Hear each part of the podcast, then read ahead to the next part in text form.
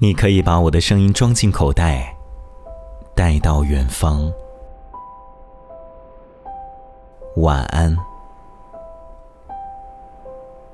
你有多久没有人和你说晚安了？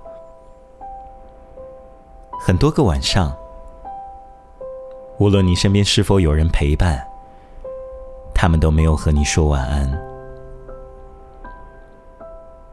在和每天告别的那一刻，在每天闭眼睡去的那一瞬间，在脑中最后一丝可以控制耳语念想的那一秒，都没有人看着你的眼睛，对你温柔地说晚安。